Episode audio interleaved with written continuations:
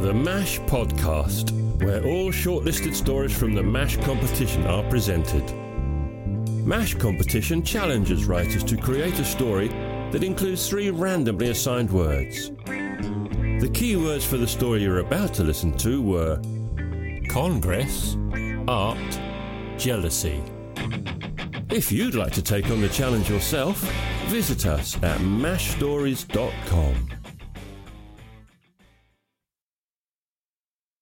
The Interns, written by Anthony Emecheta, narrated by Elisa Berkeley.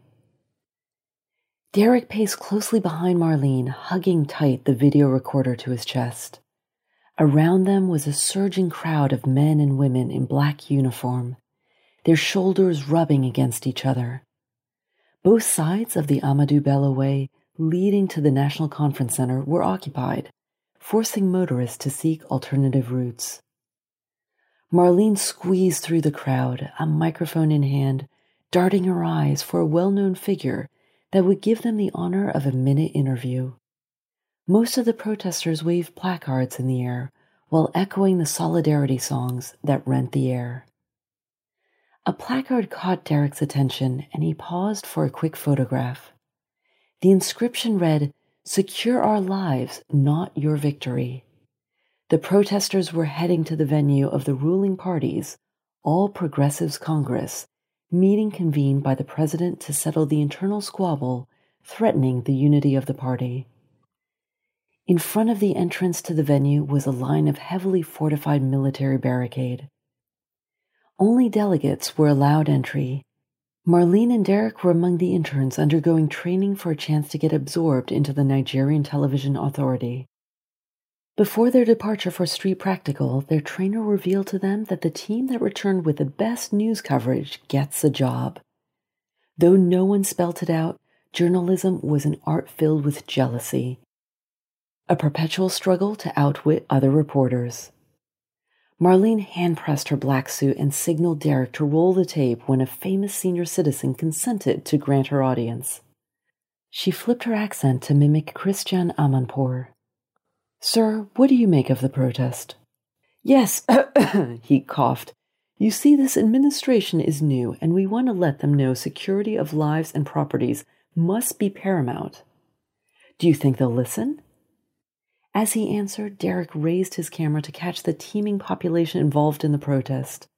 Maryleen thanked the man for his time.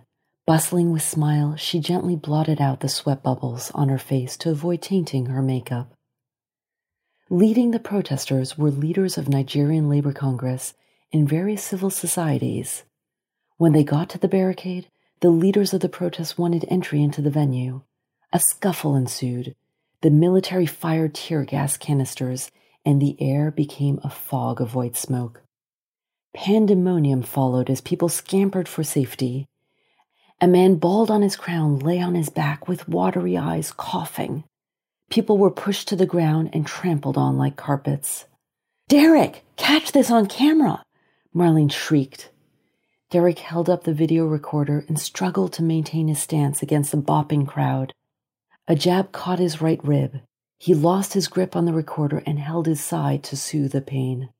After a while, the street quietened. Bodies littered the ground, wriggling like earthworms. To his right lay Maryleen motionless. A cut on her protruding forehead leaked blood. He looked around. The video recorder was missing.